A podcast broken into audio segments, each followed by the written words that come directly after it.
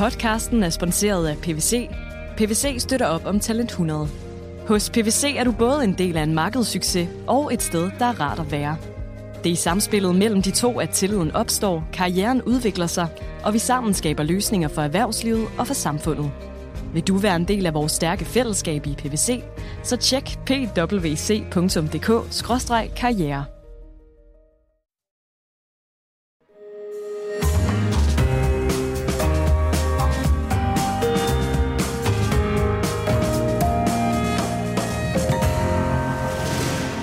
til Cordua og Steno. En berlingske podcast med Jarl Cordua og Torben Steno.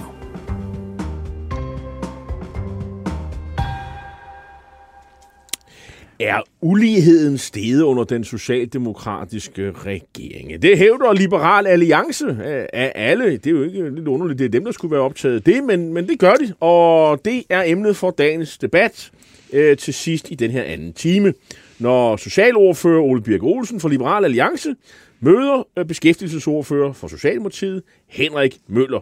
Velkommen til. Mit navn er Jarl Kortova. Og jeg hedder Torben Steno. Og vi er jo altså ikke øh, i mål med ugens øh, fidusbamse endnu, så derfor så skal I lytter endelig øh, komme med forslag. Og øh, det gør I jo som altid ved at skrive til os på vores Facebook-side Cordua Steno, og her er der selvfølgelig også plads til både spørgsmål og kommentarer, for eksempel til øh, Weekendavisens udlandsredaktør Anna Libak, der kommer forbi her om godt et kvarter 20 minutter, og kommenterer på de seneste udmeldinger fra Kreml. Men nu skal det handle om et, øh, et, et tema, et emne, der er meget op i tiden, nemlig våben. Danmark sender våben til Ukraines regering, øh, og, øh, og skal man sige, det er jo regeringen, der har jo tømt lagerne og så videre, og, og der er jo også, skal man sige, private. Vi er jo selv nogen, der samler ind. Vi sætter godt nogle penge til Ukraines regering, så kan de selv gå ud og købe noget. Men øh, der findes faktisk også øh, dansk produceret isenkram iblandt. Det er jeg i hvert fald vidne om. Øh, og øh, så hvad, hvad, hvad er det, vi kan øh, på, på, på, på våben? Fronten, om man så må sige. Hvad laver den danske forsvars- og sikkerhedsindustri egentlig af produkter? Har vi sådan noget, er noget, vi er gode til? Øh, og, og hvor stor er produktionen i øvrigt? Og, og kunne man forestille sig, at der kommer sådan et boom nu, hvor alle skal ud og købe øh, isenkram til det ene og det andet? Der, der har vi jo allerede vedtaget politisk herhjemme, men også stort set over hele Europa og så videre. Så øh, en, der kunne svare på det spørgsmål, det er øh, Joachim Finkelmann, som er med os her i studiet. Han er branchedirektør i DI. Det var det, der gamle hed Dansk Industri, Forsvar og Sikkerhed. Velkommen til programmet, Joachim. Tak. Og øh, allerførst, øh, brancheorgan, altså, synes, brancheorganisation, som du har, I har en masse medlemmer. Jeg tror, de fleste kender Terma. Men kan du ikke sådan, øh, hvor stor er den danske, populært sagt, våbenindustri?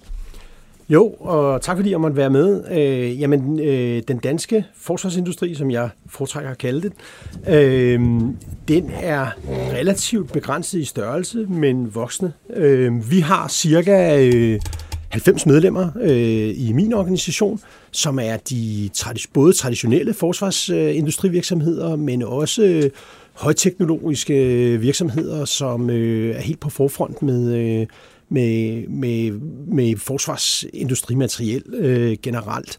Når du siger traditionelle ja. virksomheder, hvad er det så for noget? Jamen, altså forsvarsindustrien øh, har jo i sin øh, udvikling startet op med særlig produktion af, af forskellige materieltyper. Det kan være dele til kampfly, det kan være radar til overvågning osv. Og efterhånden, som teknologierne har udviklet sig, så, så er det blevet mere og mere sofistikeret. Software, øh, nanosatellitter, øh, kvante, øh, teknologi, øh, digitalisering, øh, cyber osv. Hvor, hvor er alt det, der er spændende, som siger knald og bang, øh, og, og så, kanoner, mortergranater, rifler, ja, maskingevær? Vi har, jo, vi har jo en stolt tradition for Massens maskingevær. Der var en forsvarsminister, der hed Massen, som lavede det, og nogen kan måske huske Riffelsyndikatet, som røg i luften under krigen og sådan noget. Hvor, øh, hvor passer det ind i, i dansk forsvars- øh, sikkerhedsindustri, som du kalder det? Jeg må sige, at øh, lige præcis øh, alle de elementer, som du nævner der, øh, det er historie øh, inde hos os. Øh, vi har ikke som sådan øh, deciderede våbenproducerende virksomheder, men øh, der er mange af vores virksomheder, som leverer øh, delelementer til våbensystemer af den ene og den anden slags. Øh, men det mere hardcore øh, materiel, øh, det øh, er der nogen, der er bedre til at lave end os i udlandet, øh, og derfor så er vi afhængige af samhandlen med udlandet. Men altså, hvilket delelement eller dansk produceret komponent befinder sig i en eller anden missil på vej ned i en T-72 russisk kampvogn lige nu?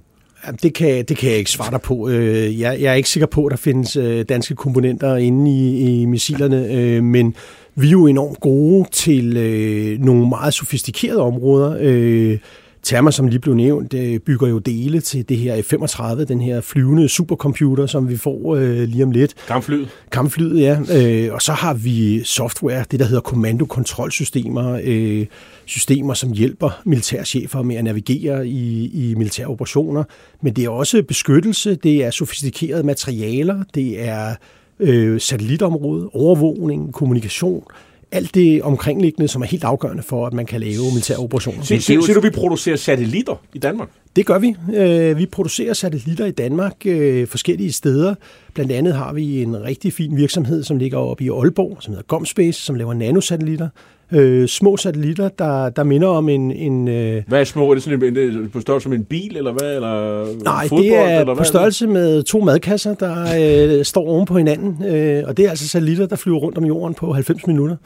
Øh, så øh, det er, wow. er højteknologisk, og det er en billig øh, løsning og en mulighed for at få øh, et, et fodaftryk på hele rumagendaen, kan man Men sige. det vil også sige, at det, som vi, som vi står og snakker om nu, som altså, øh, delelementer til våbenproduktion, det kan lige så godt være til civil brug, fordi altså, et, et, alt det der digitale og overvågning og alt det, altså det, det er jo ikke nødvendigvis noget, der kun skal bruges til at føre krig med.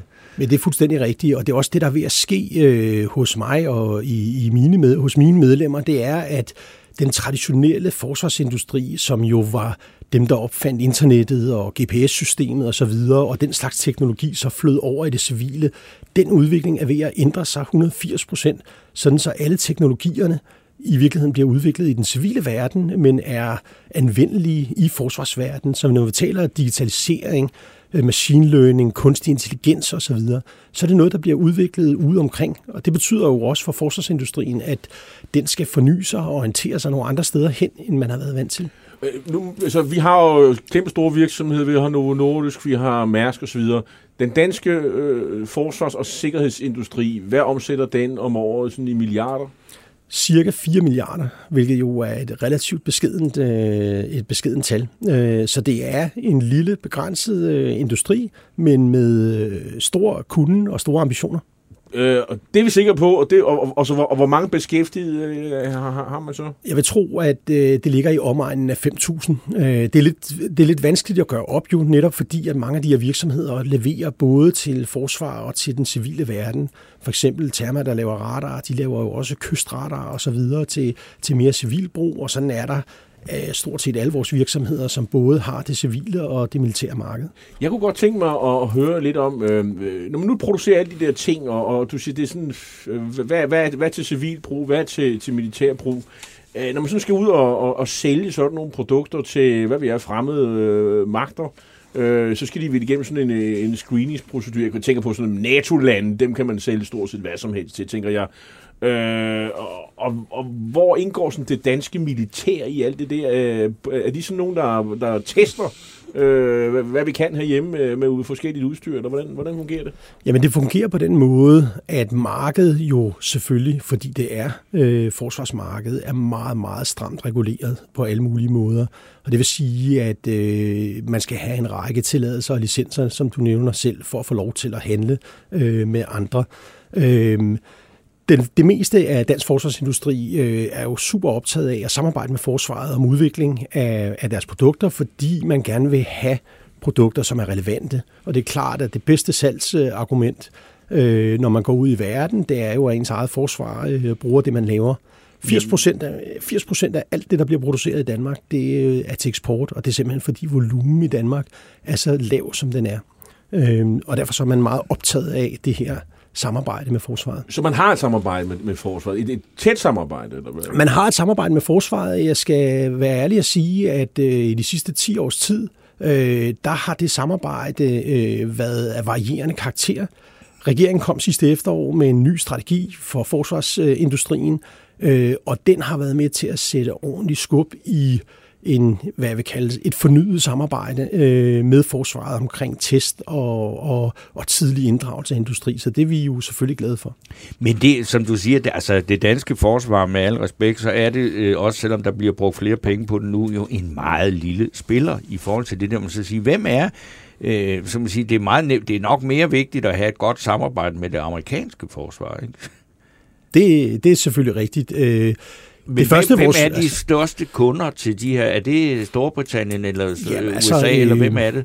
Hvis man, øh, hvis man kigger på det sådan udefra umiddelbart, så øh, amerikanerne står for lige under halvdelen af, af vores eksport. Det går til USA. Øh, Europa øh, står for cirka 45 procent, vil jeg skyde på. Noget i den stil.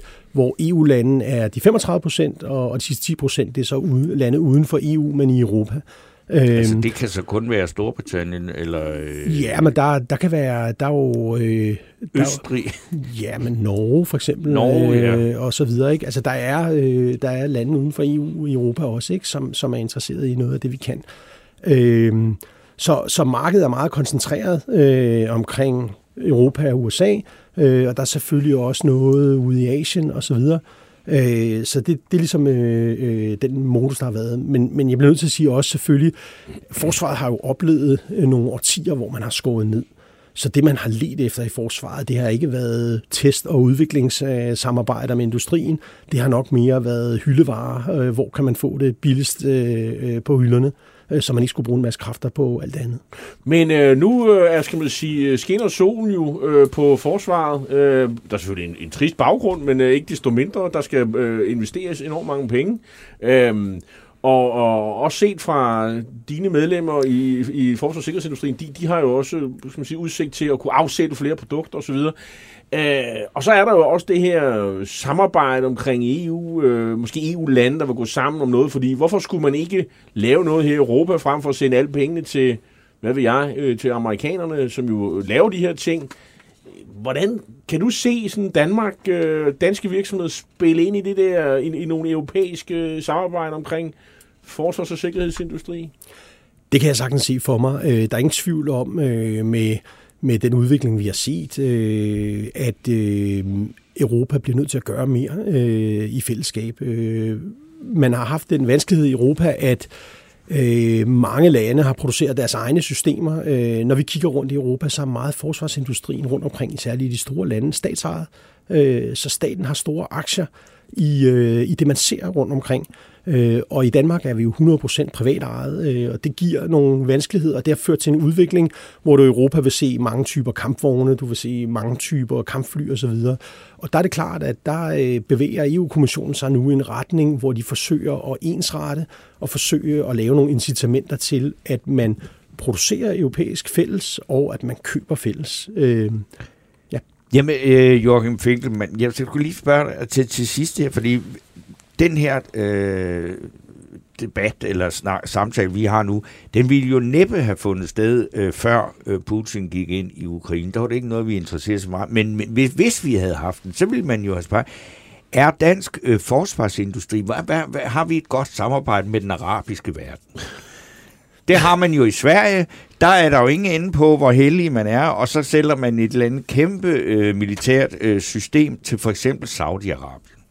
Har vi nogle gode kunder i Mellemøsten? Altså traditionelt har dansk forsvarsindustri også øh, haft kunder i Mellemøsten, men som sagt, det hele er jo reguleret meget, meget stramt af eksportkontrolreglerne, og det er jo fordi, at virksomhederne ikke behøver at have deres eget mini-udenrigsministerium. Øh, hver især så er der sat nogle regler op, nogle hegnspæle op, som man arbejder indenfor. Øh, men når jeg kigger på tallene, Øh, og når jeg ser på det udefra, så er det ikke der tyngdepunktet ligger, øh, og slet ikke øh, i et omfang, som vi kender det fra andre nordiske lande. Tror du, at der er ting, som ukrainerne kan bruge, som, som danske virksomheder lægger ind med, som man kunne afsætte til dem?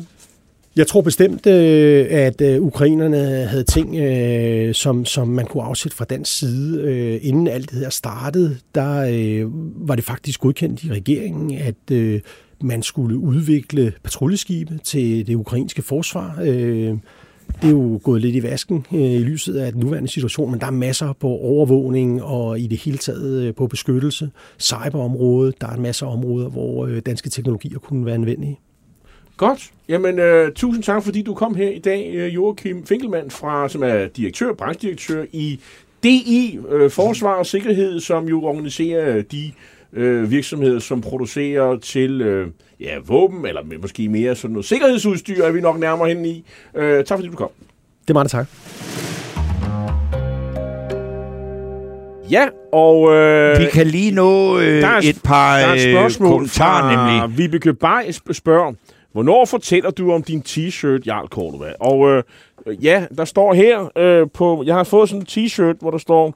Øh, Rand mig i røven russiske krigsskib.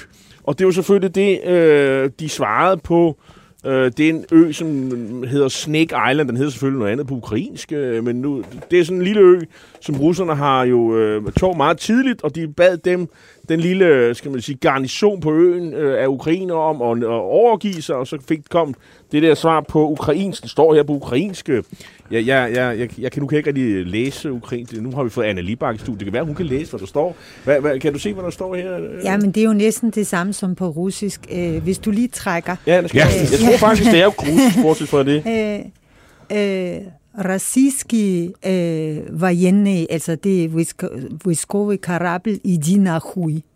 Ja, så det forstod vi alle sammen. Det, Ja. Men, men Ja. budskabet er gået helt frem, og jeg har faktisk fået den af, af Sten øh, øh, Andersen, som er rigsantikvar, øh, som havde den med øh, til mig her forleden dag. Altså i virkeligheden vil jeg sige, at det med øh, røven, det er en, øh, en, en fortolkning. Okay. Øh, altså det vedrører de, de nedre dele, men det er faktisk øh, den mandlige pryd, der er at tale om. okay. Det lyder bare for voldsomt øh, på dansk. Okay, okay, Okay, okay, okay. godt. Jeg, tror, Øh, Anna Libak, nu kom du sådan lidt øh, uformelt ind i øh, øh, programmet her, fordi vi, vi, og jeg vi havde lige lovet, at jeg ville læse et par øh, sms'er op, og så får du din øh, officielle velkomst derefter. Og det er fordi Kim Sagil har skrevet, at Pernille Skipper skal have bamsen for sit nye, positive, realistiske syn på EU. Mm. Og Kim Sagil, jeg aner ikke, hvad det er, hun har sagt. Det må jo, du jo, men fortælle. det er, det er jo sådan, at der er enhedslisten har jo i dag, øh, eller har i den her weekend, der har de jo sådan set et årsmøde, eller Ja. et landsmøde, hvor de jo sådan skille, hvor, hvor, hvor Pelle Dragsted og Nikolaj Willumsen, som sidder i Europaparlament, og Pernille Skipper, øh, de ligesom øh, vil ændre holdningen fra EU. Det skal vi bare ud af med det er samme det til, end det? til nu at være sådan noget. Vi Jamen, det giver jeg ikke noget for. EU er ligesom sådan en, øh, en skal, som vi skal prøve at, Kim at redde Sagil- og hjælpe indenfra. Og, det, og det bliver afvist jeg synes, herfra. det er da udmærket Jamen, det er da udmærket, men, Men lad os nu se, om hun, Hvis det hun nu havde sagt, at hun ville gå imod partilinjen og stemme for afskaffelse af der er ikke så ville hun Der få er en bamse. Men der er hun jo på ingen måde. Så øh, nu gør jeg lige sådan her. Mit navn er Anders Krab Johansen.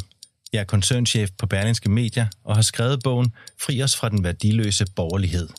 Bogen er et wake-up call til alle os borgerlige, der er godt i gang med at tabe fortællingen om, hvad der udgør et godt samfund. Vi har overladt omsorgen til staten, velstand til vores politikere, familien til institutionerne, dannelsen til tilfældighederne og forsømt at genopfinde og forny de værdier, som taler til menneskets hjerter.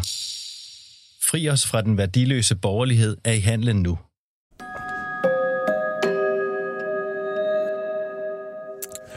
For nu skal det handle om Putin og Rusland og øh, den noget neddæmpede fejring af den øh, 9. maj her tidligere på ugen. Og det skal det, fordi vi har fået besøg af Weekendavisens udlandsredaktør Anne Libak. Og velkommen, fordi du Tak. kommer herind for at fortælle os om det her.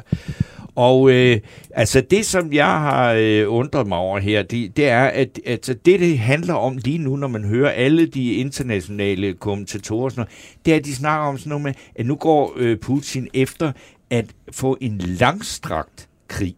Sådan en i overvis. Øh, og, og det var man til, hold da op, øh, det, det er tung dagsorden. Altså, tror du også på den? Jeg tror altså, at, at det man i virkeligheden siger, det er, at øh, Putin går efter at vinde, og det er rigtigt. Det er klart, at han vil foretrække en kort krig, som ender med, at han vinder, frem for en lang krig, som ender med, at han vinder.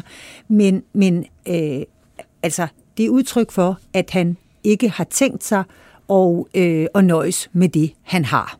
Fordi der var jo den, en fortælling om, at øh, han har opgivet Kiev, og nu koncentrerer han sig om det østlige Ukraine, og, øh, og det er den fortælling, man er ved at omskrive til, at, øh, at det er han øh, nok øh, ikke. Det tror jeg er rigtigt. Jeg har ikke på noget tidspunkt øh, troet, at han, han så at sige ville begrænse sig til øh, de to øh, områder, regioner, Luhansk og, øh, og øh, Donetsk. Og det er jo fordi, at øh, han har jo allerede afskåret ukrainerne fra øh, Azovhavet. Mm. Øh, altså han har jo taget store dele, han har taget næsten øh, hele Kherson-regionen, og han har taget øh, den del af Zaporozhye-regionen, som grænser op til Azovhavet. Vi kan se, at han bomber Odessa, og den, øh, den ø, du øh, talte om. Ja, ja, altså Slangeøen, ikke? den ligger jo øh, helt hen ved Rumænien næsten, og øh, der befester russerne øh, deres stilling. De har kontrol, der er hårde kampe om den ø, men forløbig har russerne øh, overhånden, og det er jo fordi, at hvis de kan bevare deres fodfæste der, så får de kontrollen med den nordvestlige øh, del af øh, Sortehavet. Og så har ukrainerne ikke nogen kystlinje. Og Nej, det, og, men, men hvis, det, hvis det er målet, og det kan man da se, det kan da øh, give ret god mening, det kan jo omkostningen kan blive helt enorme, fordi nu er man jo ligesom nået det til, hvor den også den amerikanske forsvarsminister står og siger, jamen det her, det handler simpelthen om, at vi skal have øh, øh via ukrainerne have nedkæmpet det styre, der sidder, det, det kan jo vare, altså det kan jo øh, mange år det kan det, det, kan det i, i princippet, men det er jo bare meget vigtigt, at, øh, at, at Rusland ikke vinder krigen. Og med at vinde krigen mener jeg, at de, at de lykkedes med at gøre øh, Ukraine til et, et land, øh, et økonomisk ikke bæredygtigt land. Altså, øh, som det er sket med Moldova og øh, Georgien, der, øh, jamen de eksisterer da, men, men, men hver gang øh, de begynder at tænke på noget andet øh, end krig, så sker der noget i Transnistria eller også i øh, Sydossetien og Abkhazien i Georgien, som russerne sidder på, der gør, at de igen må vende opmærksomheden mod de problemområder. Og det er jo altså områder, der er er Georgien, der er anerkendt som, som af FN, og sådan set også i princippet af Rusland, øh, som værende georgiske. Det er jo det, der er absurd. Og det vil sige, at hvis Ukraine ender på samme måde med, at al opmærksomhed, det er jo i virkeligheden det, der er sket siden 2014, at al tankemæssig virksomhed går med at forholde sig til, at man er et land i krig, eller et land, der er delvist besat, jamen så har man ikke nogen fremtid. Og, øh, og derfor så, det er også det, du mener, altså russerne har fat i den lange ende, fordi øh, man kan ikke udvikle det der samfund, øh, når man øh, ligesom er i krig hele tiden. Øh, der er ingen, der kommer med nogle investeringer, man øh, lever sådan set på udlandets noget, som pumper penge ind og, og våben. Men, men, men, og jeg lov at være lidt optimist her. Altså, russerne får jo bank på slagmarken i øjeblikket. Altså, det, det, det, de. det kan vi jo se. Altså, op ved Kharkiv øh, er de blevet presset tilbage.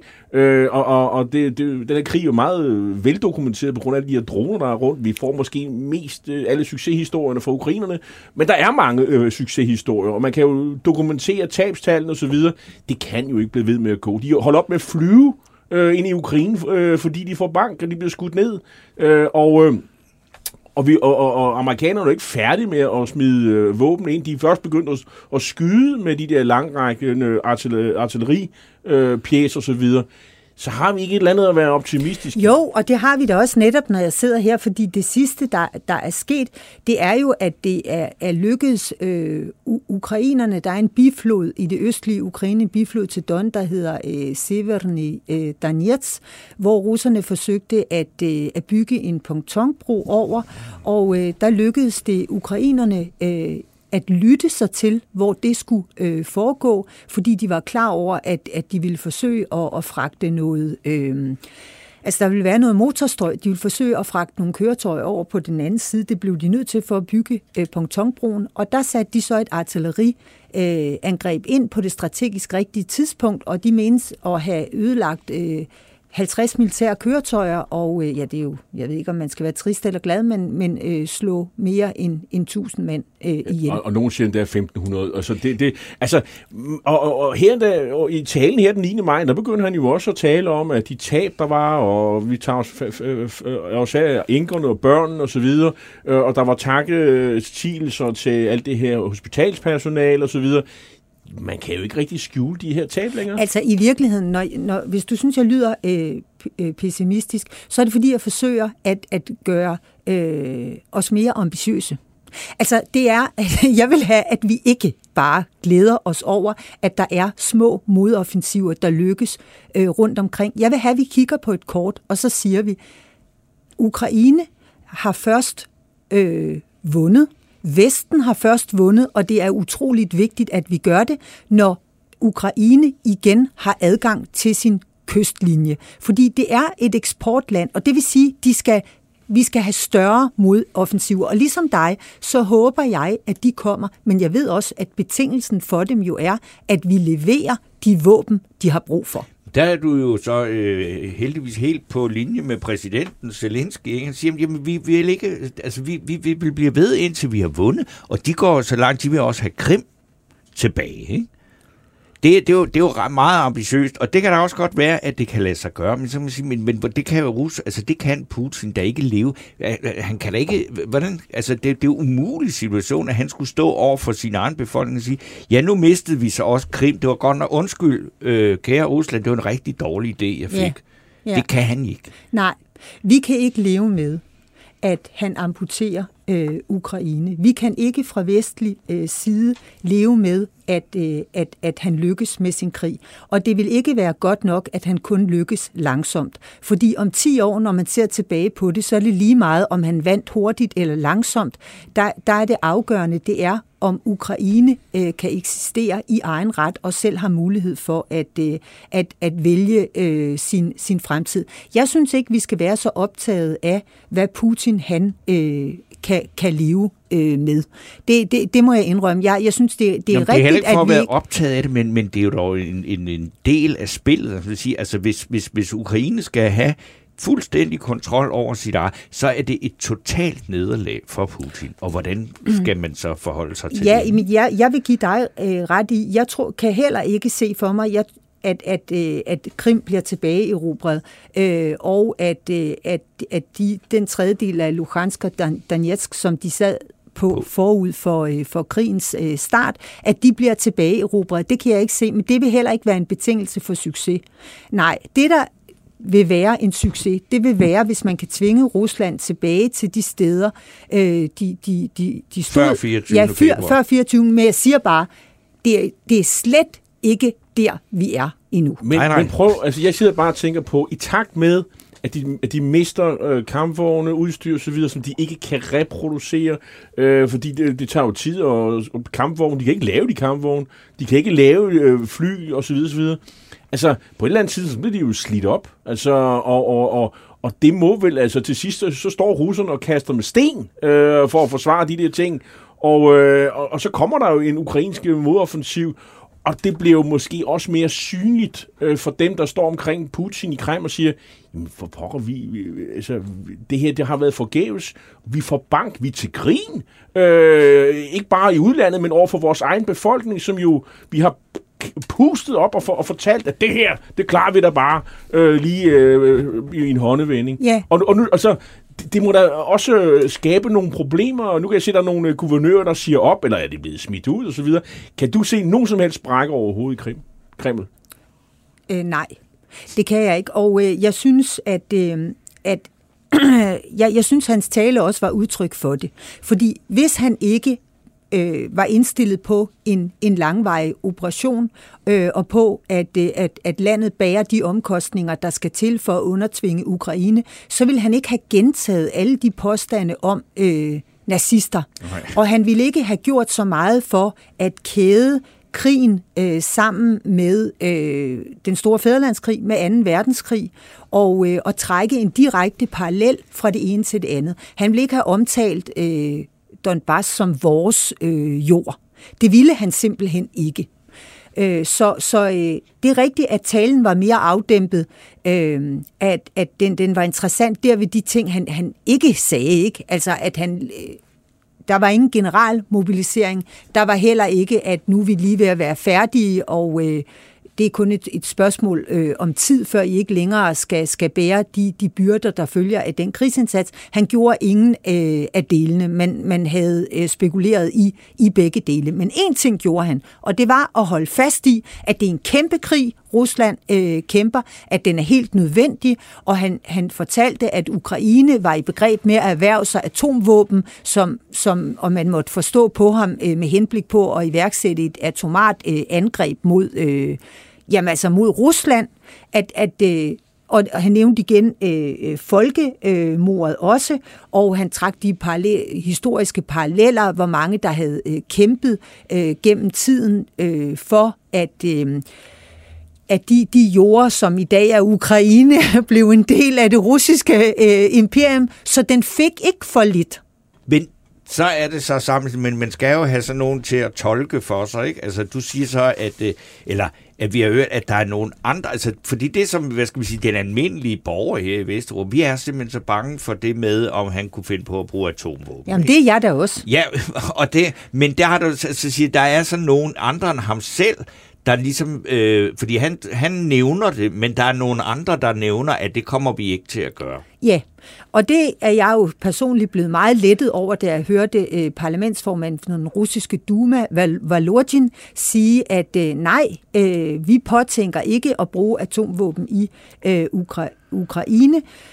Det, det, og det russiske udenrigsministerium øh, udsendte også en meddelelse, at øh, det er ikke, øh, altså det, det, det planlægger man ikke. Og det var jeg glad for, fordi der jo har været en række øh, talkshows, hvor de gæster, som har været inviteret, de har øh, efterlyst, at Rusland nu bruger taktiske atomvåben, og så min sanden, om der ikke har været en række grafikker, og de er jo forproduceret. Ikke? Mm. Så det er jo arrangeret det her, som viser, hvordan Storbritannien øh, kan nås med sådan en Satan 2 øh, hypersonisk atomat øh, missil i løbet af, jeg kan ikke huske, om det var 106 eller 200 øh, sekunder. Det ene var Paris, det andet var ja. øh, altså London. Forskellige centrale europæiske hovedsteder, hvordan man på ingen tid simpelthen kan, kan smadre øh, dem. Og, på sådan, og det er jo rigtigt nok, fordi på sådan et missil kan der fremføres 10 atombomber samtidig, yes. som ikke lander det samme sted, men forskellige steder. Og sådan går det til, at man med sådan et missil faktisk kan tilintetgøre hele øh, Storbritannien. Og det er klart, det er rigtig kedeligt at se på, at der sidder nogle gæster og siger, nu må vi gøre det, så kan de kraftede med lære det, og så siger studieverdenen, nej, ho, ho, sådan, sådan øh, er, er, er vi da øh, ikke. Og hvad så, hvis de svarer igen? Øh, så bliver hele jorden udstillet, øh, udslettet, og så lyder kommentaren, så kan vi starte på en frisk. Så har de lært det. altså, og jeg, jeg tror, det blandt andet var i lyset af det, at det russiske øh, udenrigsministerium følte sig foranledet til at gå ud og slå, slå fast, nej, øh, det, har, det, er ikke på, det er ikke på trapperne. Også ikke så meget hensyn til os, som hensyn til kineserne og alle de andre, som, øh, som de regner for allierede i verden, der jo trods alt heller ikke øh, kan synes, det er sjovt at sidde og se så, på en partner, der truer på den måde. Ingen vaklen i gelederne her i, i, i forhold til det, man har meldt ud øh, tidligere. Men øh, nu er det jo sådan, at man er jo meget tæt på at kunne faktisk øh, skyde øh, øh, med artilleri på den her pænt store by, der hedder Belgorod i Rusland øh, det kunne godt være amerikanerne og andre siger, det vil nok ikke være nogen god idé at begynde at beskyde sådan en russisk by, fordi, men hvis den nu gjorde det, så vil man jo udstille, at der er ikke styr på noget som helst. Øh, og at det går helt af, af pommeren til. Øh, det, det skal man jo så forklare på, men man kan også godt risikere, at de, at de går øh, lige et, et niveau op i... Øh, og begynde at smide med taktiske atomvåben? Eller hvad? Hvad tror, hvad tror du? Der Jamen, jeg tror, at, øh, at det er, er væsentligt øh, for ukrainerne, også fordi de forstår, at det er en forudsætning for vestlig støtte, at de ikke går, giver sig til at øh, beskyde civile med tungt øh, artilleri. Mm. Øh, fordi så synker de jo til samme øh, niveau som de russiske styrker, og det vil være svært for os at, øh, at, at retfærdiggøre og blive ved med at sende øh, våben til Ukraine, hvis øh, uskyldige russere dør i, i store tal. Så det ser jeg ikke for mig. Øh, ukrainerne har de, de angreb, der er foretaget øh, på, øh, på, på russisk øh, jord. Ukrainerne har jo ikke indrømmet, at, at, øh, at det er dem øh, i hvert enkelt tilfælde, men det har jo hovedsageligt været rettet mod øh, øh, brændstofslager. Øh, ja, depoter. Øh, så, og, og anden øh, infrastruktur, hvor der ikke er døde øh, civile. Og, og det, har, det har været helt centralt for, øh, for, den, øh, for de operationer. Det er jeg ikke i tvivl om. Godt. Anna Libak, øh, som altid en fornøjelse, og øh, tak fordi du kom og øh, ja, gjorde os klogere på den her ubehagelige situation. Og jeg fik simpelthen lyst til at tilbyde mig selv som øh, studievært på et, sådan et nyt dansk underholdningsprogram, hvor vi simpelthen, simpelthen siger, hvad for nogle russiske øh, byer skal vi udslette først? vi tager, øh, jeg, og der foreslår jeg Novosibirsk som den første. En god, pæn, stor by, og et enkelt sprænghoved, så er den væk. Ja, det er ligesom, det, tror, lige så skørt, det er sådan det, der foregår på russisk fjernsyn. Jamen, ja. men hvorfor skal vi ikke ja. prøve at, og ligesom ja. komme op på det niveau? Det, det Fredagsunderholdning, du hvem skal bombes? Det, du må prøve at sende en ansøgning afsted til, til DR2. Ja, og, de, og Mogens Havnsø Peter skriver, at Anna Libak burde være fast ugentlig gæst, så længe den krig var. Det har vi jo så lige sagt, det var en 10 år, 10 år måske, så det er måske lige mere, end vi kan love. Vi skal... Men, øh, tusind tak.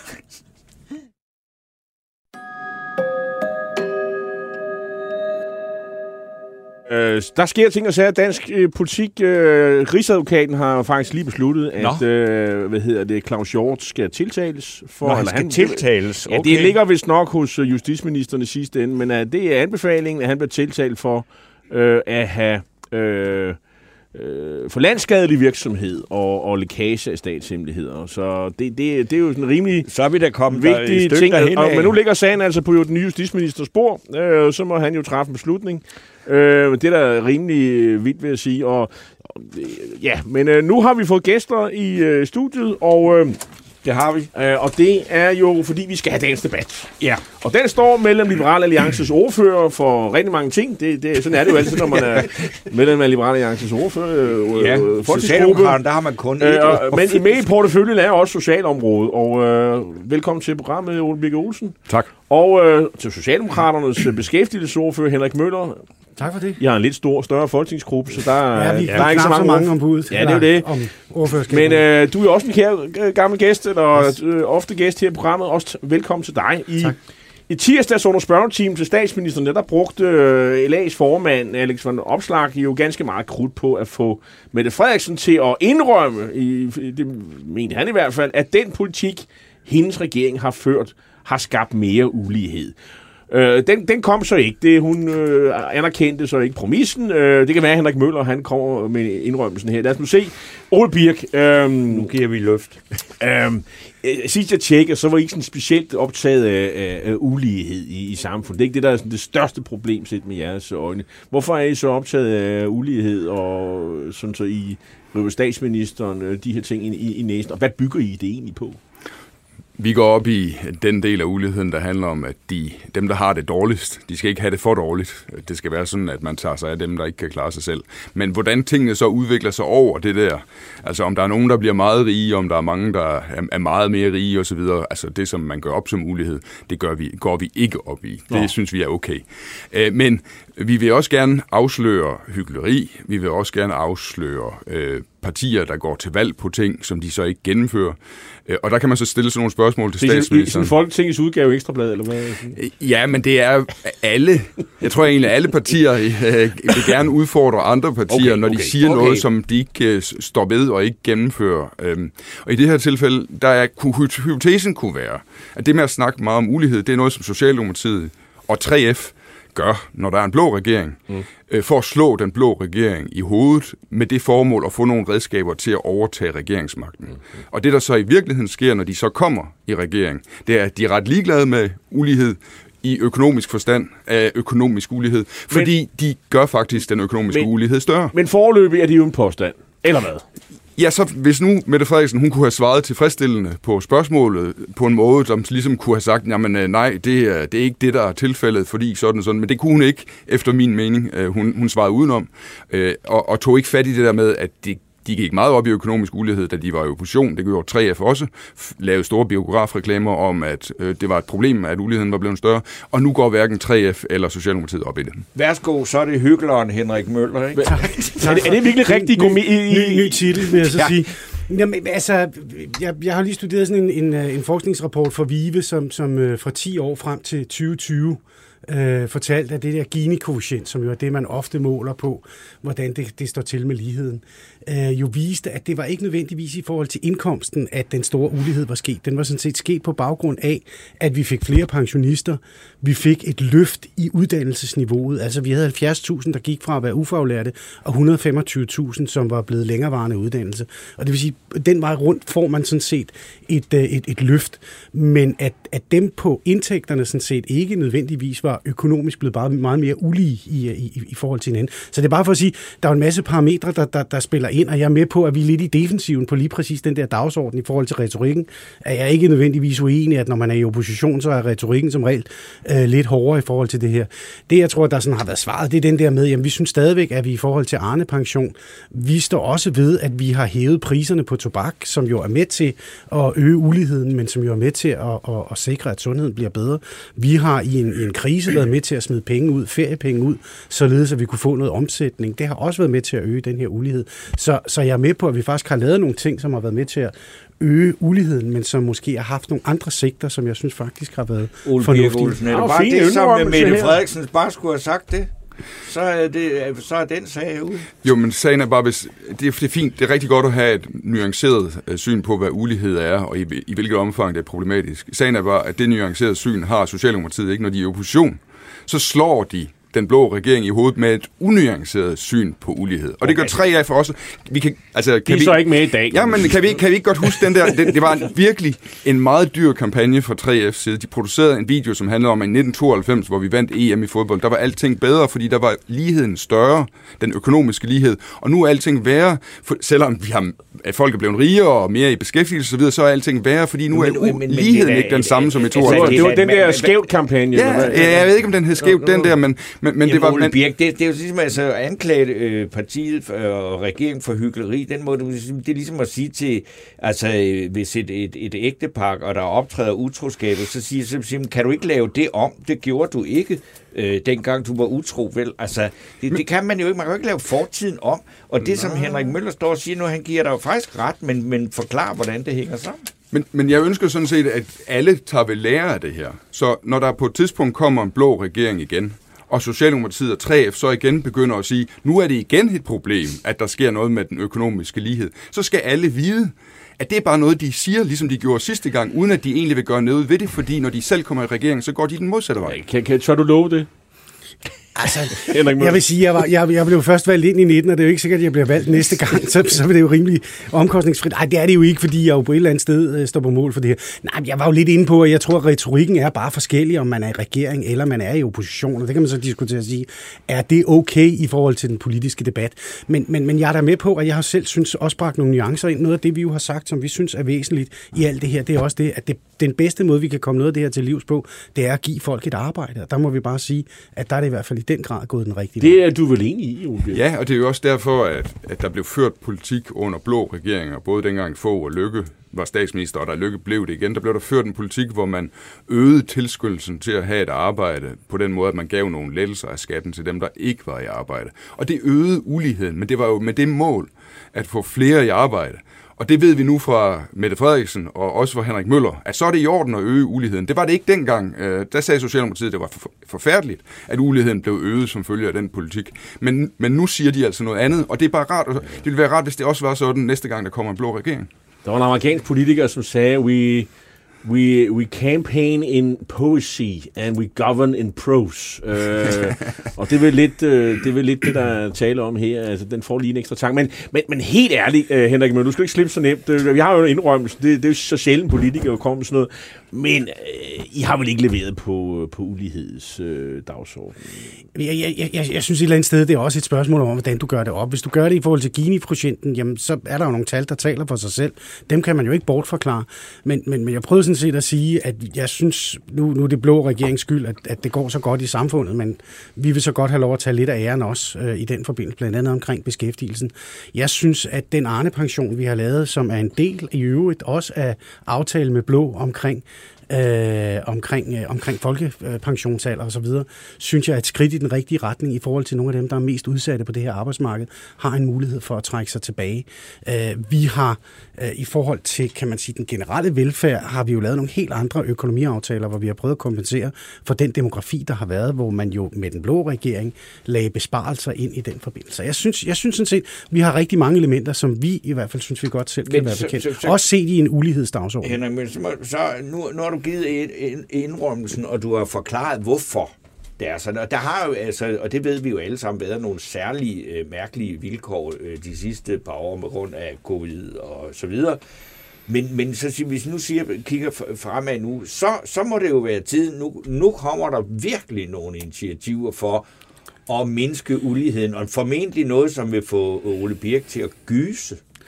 Altså, et, et, en af problemstillingerne er jo, som jeg siger, det er jo ikke noget, vi nødvendigvis kan forhindre. Det er, at der kommer flere ældre, som bliver ældre. Og rent indtægtsmæssigt, så er de ældre, selvom vi har lavet gode pensionsopsparinger osv. Nu her, gabet bliver mindre, kan man sige, men vi vil jo stadigvæk opleve, når vi bliver de her mange ældre, at der kommer, kan man sige, en gruppe, som i princippet går ned i indtægt. Man siger, at de har cirka 80 mm. procent af den indtægt, de havde førhen. Og det, det kan jeg jo ikke altså på forhånd sige, at det i forhold til Gini-quotienten vil have nogle effekter omkring det her. Men du har ikke, men du I har ikke en, en, en bunke forslag til at sige, nu, nu, er der, øh, nu, nu er vi nået hertil, og nu skal vi virkelig gøre noget ved det, og hvad vil man så gøre? Jamen altså, det, det, jeg vil sige, det, det er jo ikke et konkret ting. Altså lige, nej, nu, nej, lige, nu, lige, lige nu sidder vi og diskuterer ydelser, altså ydelseskommission i forhold til nogle af dem, der er allermest udsatte. Ikke? Og der er jo en balancegang imellem at sige, at vi skal sikre, at der er et ordentligt indtægtsgrundlag, men der skal selvfølgelig også være en økonomisk gevinst ved at arbejde. Og der er bare nogle balancer, vi er nødt til at sikre i, i, i de her snakke også. Olav Overgaard Nielsen skriver, Gini-koefficienten er uanvendelig til at styre øh, politik efter. Gini-koefficienten er højere øh, i, i Gentofte Kommune end i USA, og kun de allerstørste venstreorienterede tåber synes, at det er et problem. Så er det sagt. Jamen, hvad, hvad, hvad vil I gøre for at bringe øh, ligheden, øh, uligheden øh, ned, øh, Ole Birke Olsen? Du ryster på hovedet. Jamen, vi, vi går ikke op i øh, økonomisk ulighed på den måde. Vi går op i, at der skal være nok til dem, der ikke kan klare okay. sig selv. Det går vi op i. Og så går vi op i nogle andre ting, som vi synes er vigtigere. Vi går op i, at det skal kunne betale sig at arbejde. Vi vil gerne have en høj beskæftigelse i landet. Vi vil gerne have, at dem, der øh, har penge at investere, de har lyst til at gøre det i Danmark i stedet for andre steder. Øh, vi vil gerne skabe flere arbejdspladser. Alt sådan noget går vi op i og synes, vi er meget... Når man først har skabt den der bund for dem, altså et, et, et, et minimum, altså det, der skal til for, at man kan overleve, hvis man ikke kan klare sig selv. Når man først har det, så går vi op i alle mulige andre hensyn, før vi går op i økonomisk lighed. Så fik du sagt det, og, øh, og så skal vi sende dig ud af døren, fordi vi skal lige afgøre, om du skal have fidusbamsen i den her uge. Ikke, ja. for, ikke for det her, men for noget, et andet forslag, du har stillet. Så vil jeg sige tak til dig, Henrik Møller, fordi du kom her igen, og til dig, Ole Birke Olsen, øh, og hils ned på Christiansborg. Skal vi gøre. Men skal jeg så komme ind igen og modtage det? Nej, ja, det, nej det kan, du, du får det sendt med post. Du, du kan også godt du kan sidde det ude og vente. Det, det, det, må du gerne. Du kan vente ud i 10 minutter, når du ser, hvad der kommer til at ske. Men tak for du, det, er, du er i hvert fald tættere på en længe.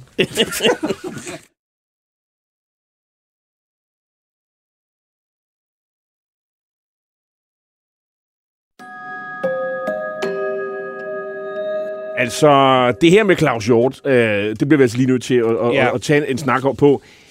Det her gør jo, at øh, nu stopper al snakken, fordi nu, nu tror jeg at også, at ham der Finsen, han blev også øh, anklaget. Det, ja, det, det, må, det må stå tro. fuldstændig ja. klart.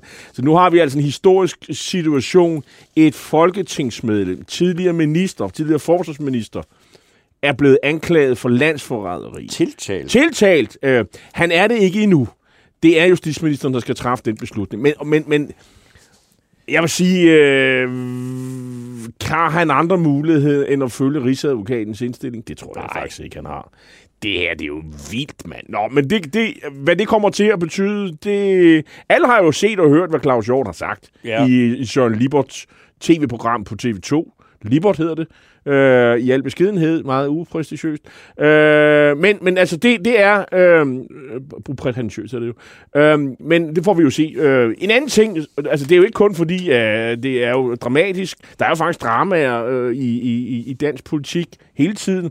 Også i Folketingssalen forleden dag, det beretter øh, altinget om i, i dag, hvor, hvor, hvor nogen har oplevet et øh, mundhuggeri, øh, har jeg indtryk af, mellem Søren Espersen og Pia Kærsgaard. Ja. En ret højrystet konfrontation øh, var det øh, øh, her forleden dag.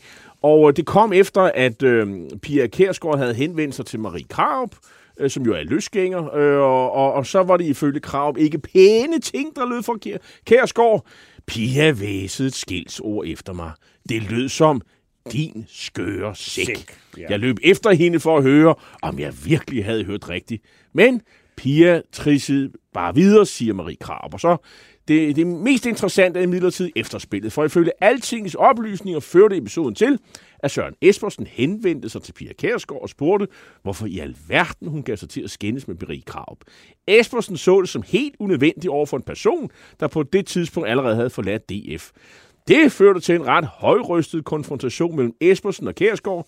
En konfrontation, der blev overhørt af skille personer. Under episoden opfordrede Søren Espersen Pia Kærsgaard til at tage et medansvar for den bedrøvelige tilstand, Dansk Folkeparti er endt i.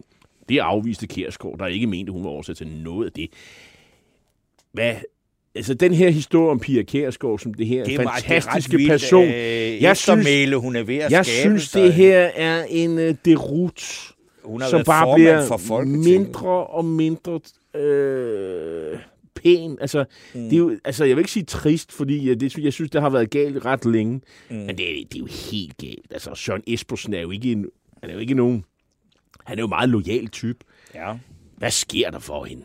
Det er jo, det er jo helt forfærdeligt. Øh, er det et tidspunkt... Hvis jeg var hende, så tror jeg, jeg nedlagde mit mandat og sagde, at jeg genopstiller ikke ved næste folketingsvalg. Nu tager jeg hjem til til øh, manden i Gentofte, som heller ikke... Øh, ja, altså det er også at sige, det, der, det, der, der er godt nok langt til sådan noget... Øh, Ja, altså, øh, kære lille pige, det er noget med kære gamle pige, kære Hun har helt tabt sutten, øh, det må jeg sige. Nu må du jo snart gå hjem. Det, det her, det er i hvert fald ikke det, der kommer til at vende øh, som sige, udviklingen for Dansk Folkeparti, og, og selvfølgelig har Morten Messersmith heller ikke ville øh, kommentere det her. Det kan jeg da godt forstå. Og, og i øvrigt er det jo ligesom ham, der kæmper sagen jo for, hvad hedder det, øh, øh, for nej-siden.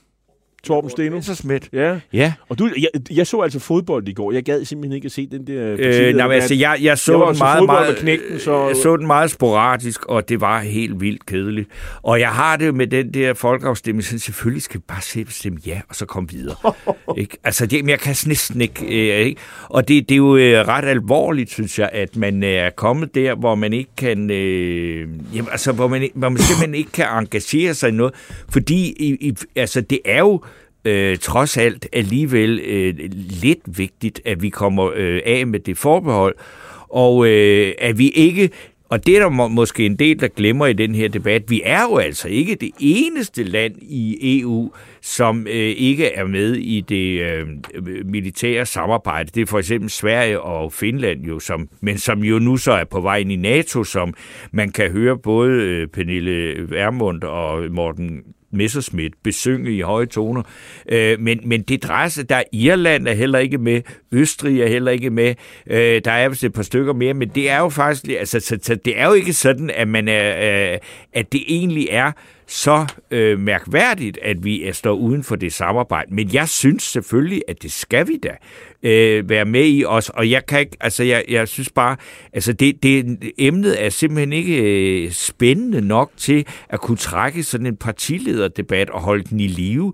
Øh, det, det er, øh, Morten Messersmith er næsten den eneste, der er i live. Alle andre, de, prøver, altså, de, prøver, de virker næsten som om Jassen også keder sig med at argumentere for Og så er der jo egentlig, der er kun et altså virkelig godt argument, det er, husk dengang Trump var præsident i USA. Sådan en tosse kan de godt finde på at vælge igen, så det er altså meget rart, at vi i EU har tegning og øh, er, er parat til at etablere noget, hvor vi ikke er afhængige af, om der sidder en tosse i det hvide hus. Øh, og så tror jeg heller ikke, at Morten Messersmiths personlige troværdighed er i top hos øh, alle danskere, og måske heller ikke hos de der, der er lidt øh, øh tvivlende. Nå, nu er det jo sådan, at øh, øh, Ole Birk Olsen har jo kommet med det der forslag om, at man skulle lige give en, øh, bøderne et nyk opad. Ja. Øh, bødestraffene for, at man ligesom har øh, med det her Extinction Rebellion klimabevægelsen, der har spærret broer øh, af omkring Christiansborg, omringet Slottholm, forseret et hegn ved landingsbanen ved Københavns Lufthavn og blokeret øh, trafikken omkring Akselborg. Øh, det er fordi, det er der, hvor Landbrug og Fødevare, de øh, huserer jo. Og, øh, og det har øh, han ligesom sagt, at nu vil han have, at, at de der bødestraf så, øh, skal have et nyt Og jeg vil sige, du har nomineret ham. Ja. Jeg ved ikke, om der er nogen lytter, der har reageret på nominering. Øh, jeg kan Du skal stille dig at foran der er mikrofonen. Kommet nogen, øh, der er simpelthen ikke kommet nogen øh, lytterreaktioner eller andre nomineringer. Jo, der er sådan en evighedsnominering til Anne Libak for Ja. en flidspræmie for at komme her, så længe krigen var. Men det kan vi ikke. Øh, så jeg ved ikke rigtigt, er der nogen alternativer? Jeg har ikke hørt nogen.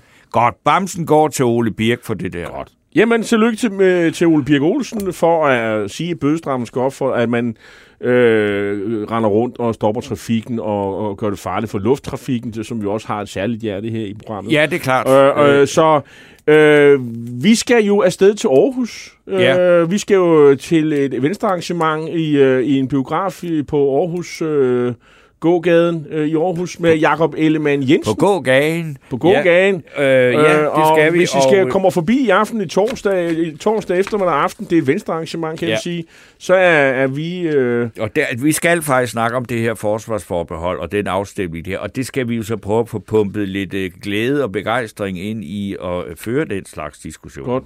Tak. Men øh, vi har ikke mere på programmet, og derfor kan vi så sige, at øh, bag knapperne, der sad Josefine Maria Hansen og Leo Louis Feigenberg. Han øh, sørgede for, at vi kom øh, fik gæsterne ud og ind og producerede, og var øh, på alle mulige måder en stor hjælp. Podcasten er sponsoreret af EGN. Bliv en del af en professionel netværksgruppe med folk, der forstår dig. De kan hjælpe og inspirere dig gennem dit arbejdsliv, så du hurtigere finder de gode løsninger. Find dit nye netværk på egn.dk.